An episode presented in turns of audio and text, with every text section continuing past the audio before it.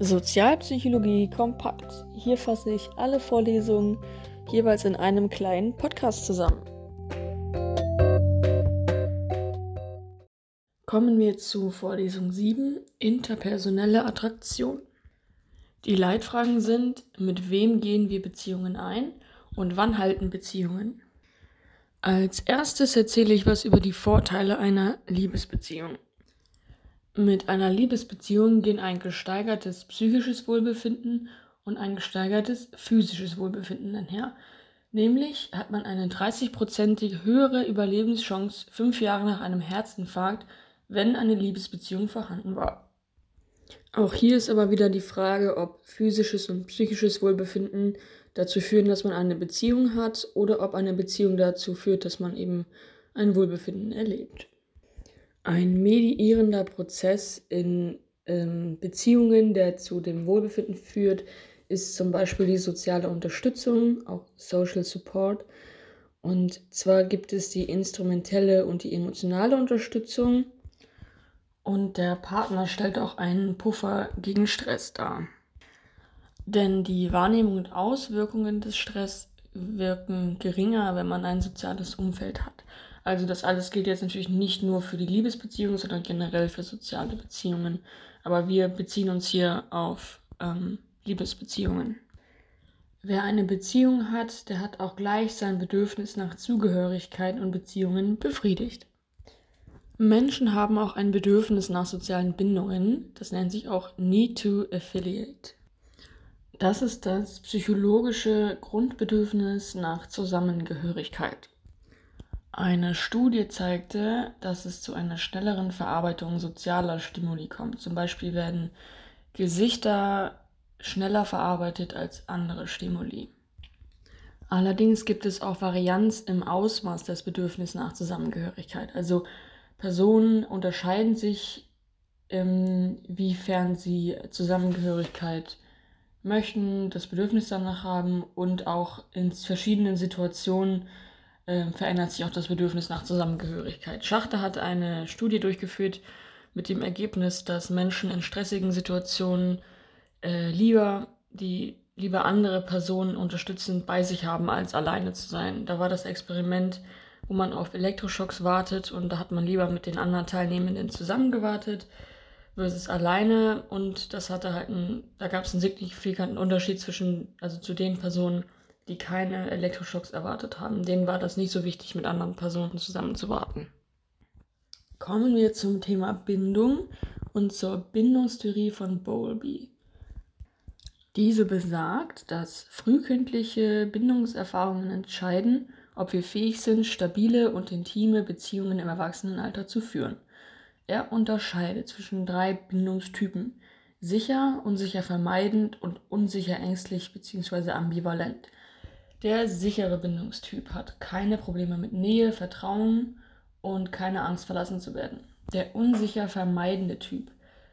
Dort löst Nähe ein Unwohlsein aus, man hat wenig Vertrauen in andere und es gibt Nervosität in engen Beziehungen. Beim unsicher ängstlich bzw. ambivalenten Typ ist es so, dass man das Gefühl hat, dass andere kein Interesse an Nähe mit der Person haben man hat den Wunsch, mit anderer Person eins zu werden und hat extreme Angst vorm Verlassenwerden. Was sind eigentlich die Ursachen zwischenmenschlicher Anziehung? Warum finden Menschen sich gegenseitig gut und wen findet man gut? Oft ist es Menschen tatsächlich gar nicht klar, warum sie jemanden gut finden. Wir wissen nämlich gar nicht immer, was wir wollen. Es gab zum Beispiel mal eine Laborstudie, wo Männer immer zwischen zwei Bildern die schönere Frau auswählen sollten, nach ihrem Empfinden. Und später sollten die Männer erklären, warum sie diese Person ausgewählt haben und nicht die andere. Bedingung 1, die Männer haben tatsächlich die Frau bekommen, die sie wirklich ausgewählt haben. Und bei Bedingung 2 haben die Männer gar nicht gemerkt, dass sie teilweise auch, ähm, dass ihnen vorgetäuscht wurde, sie hätten die andere Person ausgewählt, obwohl das eigentlich gar nicht stimmt. Und trotzdem hatten sie plausible Erklärungen, warum sie die Person ausgewählt haben, obwohl sie sie ja gar nicht ausgewählt haben. Die Bedeutung körperlicher Attraktivität. Körperlich attraktive Menschen genießen einige Vorteile, zum Beispiel höheres Einkommen, geringere Strafen vor Gericht, mehr Spielzeit mit Müttern im Babyalter und Zuschreibung wünschenswerter Persönlichkeitsmerkmale. Was schön ist, ist gut, ist sozusagen ein Stereotyp. Schöne Menschen werden zum Beispiel als gesellig, nett und freundlich angesehen. Und man hat in dem Zusammenhang auch noch den Halo-Effekt einmal genannt, dass Personen, die alles überstrahlen oder eine besondere Ausstrahlung haben, als besonders attraktiv angesehen werden. Welche Merkmale finden wir denn körperlich attraktiv? Also im Gesicht ist es so, dass symmetrische Gesichter und durchschnittliche Gesichter als attraktiv angesehen werden. Durchschnittlich heißt einfach quasi die, das Standardgesicht. Wenn man jetzt ganz viele Gesichter überlagen, überlagern werde, wäre das sozusagen das Durchschnittsgesicht. Also wer quasi 0815-mäßig aussieht, wird zum Beispiel als attraktiv angesehen. Es gibt auch bestimmte Hormonmarker, die einen körperlich attraktiver wirken lassen. Frauen, zum Beispiel die hohe Wangenknochen und glatte Haut haben, werden als attraktiv angesehen. Und dies entsteht bei einem günstigen Östrogen-Testosteron-Verhältnis. Und Männer werden attraktiv angesehen, wenn sie große Kiefer, markante Augenbrauen und markante Wangenknochen haben. Das entsteht durch Testosteron. Körperform. Äh, Männer werden mit einer Dreiecksform als attraktiv angesehen und Frauen mit einer Sanduhrform. Inwiefern spielt räumliche Nähe eine Rolle? Es gab eine Studie im Studierendenwohnheim 1950. Das Ergebnis war, es gab eine zehnfach erhöhte Wahrscheinlichkeit für Freundschaften, wenn Personen im gleichen Gebäude, Gebäude wohnen. Dann gab es noch eine Studie zur Sitzposition in Einführung zu Veranstaltungen. Das Ergebnis war, dass Mitspieler Studierende mit naher Sitzposition nach einem Jahr später eher gemocht wurden und äh, direkte Sitznachbarschaft zeigte sich als guter Prädiktor für Freundschaft. Räumliche Distanz in Beziehungen war 1990 ein Prädiktor für Trennung. Inwiefern das Ergebnis heute noch aktuell ist, ist schwer zu sagen. Durch sämtliche neuen Kommunikationsmöglichkeiten ist es wahrscheinlich nicht mehr unbedingt ein Prädiktor für eine Trennung. Kommen wir zum Thema Vertrautheit. In dem Zusammenhang gibt es den Mer-Exposure-Effekt, den haben wir ja auch schon kennengelernt. Und zwar ist dieser die Erklärung für, die, für den Durchschnittseffekt der physischen Attraktivität. Also je häufiger wir eine Person sehen, desto eher mögen wir sie. Und das gilt eben auch für Gesichter. Je häufiger wir manche Gesichtsmerkmale sehen, und das ist eben durchschnittlich, hier sieht man halt am häufigsten, desto eher mag man sie. Moreland und Beach haben 1992 auch nochmal ein Experiment an einer Hochschule gemacht. Und zwar ähm, nahmen die Studierenden unterschiedlich häufig an Vorlesungen teil, ohne Interaktion mit anderen Studierenden. Also das waren so Versuchspersonen quasi. Und dann sollten Sympathie-Ratings der anderen Studierenden durchgeführt werden in Abhängigkeit, also sollen durchgeführt werden. Das zeigte sich, dass die Personen, die häufiger die Vorlesung besucht haben, ähm, als sympathischer eingeschätzt wurden, obwohl sie ja nicht mehr Interaktion miteinander hatten. Also das zeigt auch wieder, je häufiger eine Person gesehen wurde, desto sympathischer wurde sie wahrgenommen. Das Thema Ähnlichkeit. Es zeigte sich, dass das Sprichwort Gegensätze ziehen sich an nicht so zutreffend ist, sondern dass gleich und gleich gesellt sich gern eher funktioniert. Es gibt nämlich den Ähnlichkeitsanziehungseffekt von Bernie oder wie auch immer der heißt. Um, ähm, und er hat herausgefunden, dass Gegensätze ziehen sich an, kaum bis gar keine empirische Evidenz zeigt. Stattdessen mögen wir Menschen, die uns ähnlich sind. Mögliche Erklärungen dafür sind, dass Ähnlichkeit belohnend wirkt, wegen der hohen Übereinstimmung von Meinung und Überzeugung.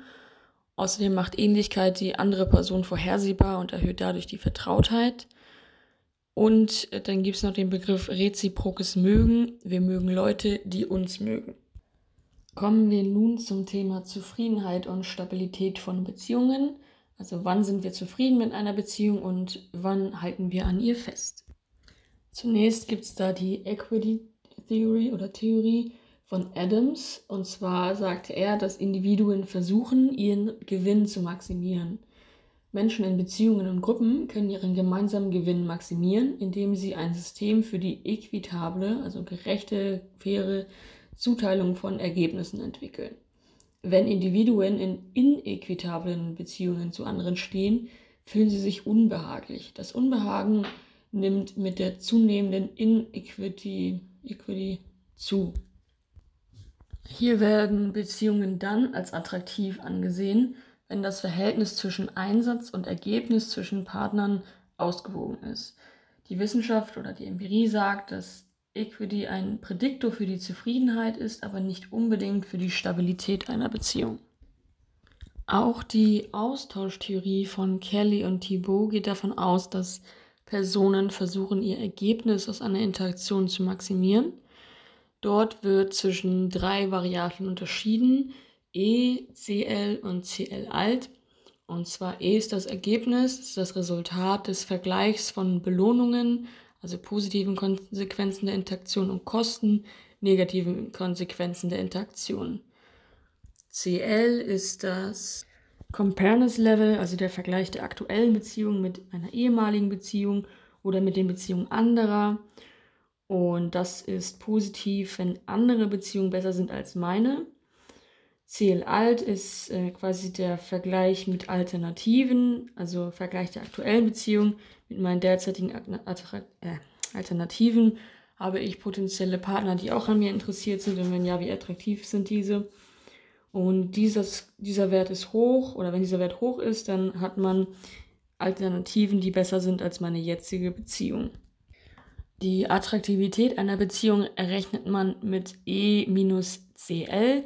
Also je höher dieser Wert ist, E minus CL, desto attraktiver ist die Beziehung. Also im günstigsten Fall sollte CL kleiner sein als E. Und wie abhängig man von seinem Interaktionspartner ist, errechnet sich mit E minus CL alt. Also ähm, man ist abhängiger, wenn man keine Alternativen hat. Also im besten Fall, wenn man jetzt eine gesunde Beziehung haben möchte, dann sollte E natürlich am höchsten sein. Also das Verhältnis aller drei Variablen zueinander entscheidet dann im Endeffekt, ob äh, man in dieser Beziehung verbleibt, entscheidet auch über die Zufriedenheit und Attraktivität der Beziehung und wie abhängig man vom Interaktionspartner ist. Als drittes gibt es dann noch die Investmentmodell, äh, das Investmentmodell. Und da gibt es eine neue Variable, nämlich die der Investitionen. Und das meint, das Ausmaß der Ressourcen, die in eine Beziehung gesteckt wurden, erhöhen die Kosten einer Trennung. Festlegung bedeutet hier die Absicht, eine Beziehung und die physische, äh, die psychische Bindung an sie aufrechtzuerhalten. Und es gibt drei Variablen, die diese Festlegung beeinflussen. Das sind die Zufriedenheit, die Qualität der Alternativen und die Investitionen. Zufriedenheit entspricht ungefähr der Variable Ergebnis aus der vorherigen Theorie. Und zwar ist das das Kosten-Nutzen-Verhältnis und das ist natürlich eine sehr subjektive Variable. Die Investitionen sind alles, was man selbst in die Beziehung investiert hat, zum Beispiel Geld, Zeit, Emotionen. Ähm, aber auch, worauf müsste ich verzichten nach der Trennung? Zum Beispiel das Auto meines Partners, das ich benutzen darf, das Geld meines Partners, von dem ich vielleicht abhängig bin, seine Freunde, mit denen ich gerne Zeit verbringe und vielleicht kocht er auch gutes Essen. Das sind alles Parameter, die da auch eine Rolle spielen. Und die Qualität der Alternativen ist jetzt auch schon so bekannt. Und zwar meint das, gibt es andere potenzielle Partner, fällt es mir leicht, einen neuen Partner zu finden. Also da geht es auch so ein bisschen um meine Persönlichkeit. Bin ich, also bin ich da in der Lage, schnell neue Kontakte zu knüpfen, aber auch wie, wie viel Zeit bleibt mir noch, ähm, wie viel Auswahl habe ich noch, wie alt bin ich. Wenn ich jetzt schon 60 bin, ist es vielleicht schwieriger, einen neuen Partner zu finden, wenn ich meinen jetzigen verlasse. In dieser Theorie ist eine Beziehung attraktiv, wenn die Zufriedenheit und die Investition hoch sind und die Alternativen, also wenn es wenig Alternativen gibt. Es gibt hier noch vier beziehungsaufrechterhaltende Gedanken und Verhaltensweisen. Da gibt es zum einen die Versöhnlichkeit, also versöhnliche statt vergeltende Reaktion auf verletzende Handlungen des Partners bzw. der Partnerinnen wirken sich positiv auf die Aufrechterhaltung der Beziehung aus, genau wie die Opferbereitschaft. Das ist die Bereitschaft, Eigeninteressen zugunsten des Wohlbefindens des Partners, der Partnerin ähm, oder auch der Stabilität der Beziehung zurückzustellen. Also auch mal auf Party oder seinen Freundeabend verzichten, wenn es dem Partner schlecht geht oder wenn man etwas Wichtiges zu klären hat. Ähm, Verhaltensweisen, die auch beziehungsaufrechterhaltend wirken, sind die Überlegenheit der eigenen Beziehung. Also das sind eher so kognitive Gedanken, nämlich wenn man die eigene Beziehung als besser als durchschnittliche Beziehungen wahrnimmt, dann ist das förderlich. Aber auch die Abwertung von Alternativen. Wenn man in einer Beziehung ist, sollte man äh, Alternativen als weniger attraktiv wahrnehmen als den eigenen Partner. Ähm, genau. Kommen wir zum zweiten großen Thema Liebe und Sex und kommen wir zunächst zu den Formen der Liebe. Berscheid hat zum Beispiel zwei Arten unterschieden, nämlich die Passionate Love, das ist, ähm, wenn man intensive Gefühle, unkontrollierbare Gedanken, Sehnsucht nach anderer Person hat. Und das geht mit einer, einem physiologischen Arousal einher. Man beschreibt es dort als sich lieben und verliebt sein und Liebe wird dort wie eine Droge erlebt. Companionate Love sind tiefe und sichere Gefühle für die andere Person und diese stellt sich vermutlich nach einer einiger Zeit der Passionate Love ein.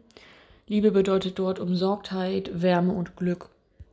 In der Liebe gibt es auch kulturelle Unterschiede.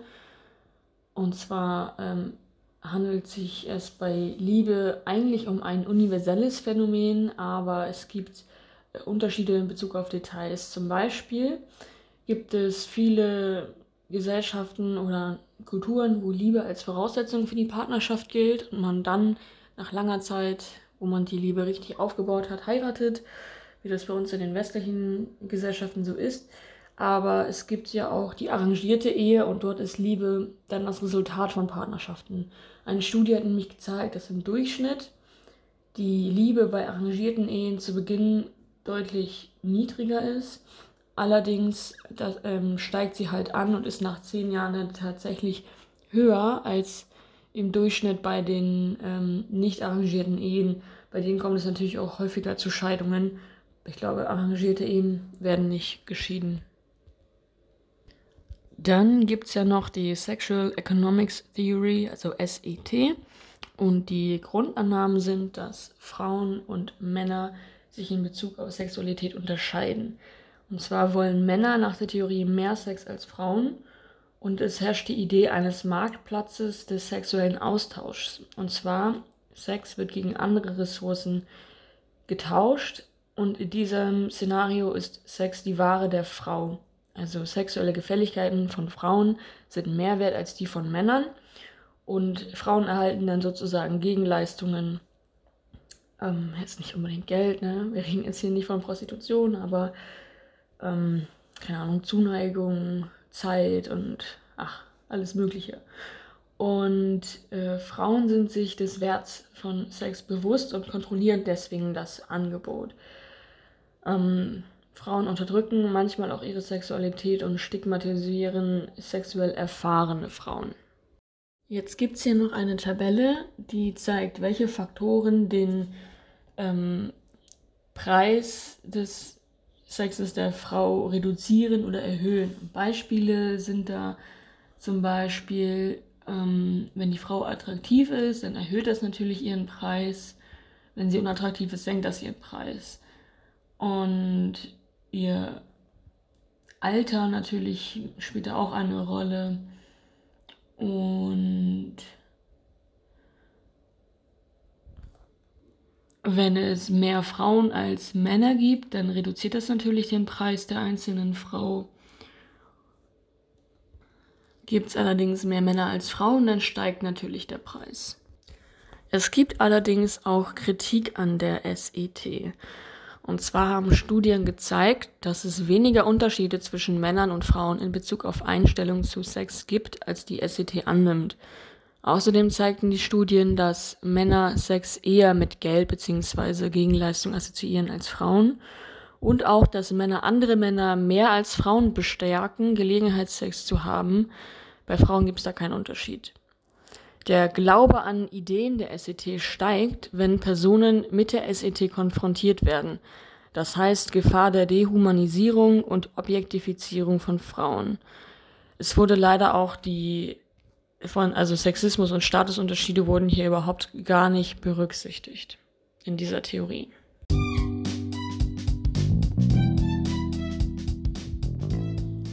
Ich hoffe, es hat dir ein bisschen geholfen. Schön weiter fleißig lernen und bis zur nächsten Folge.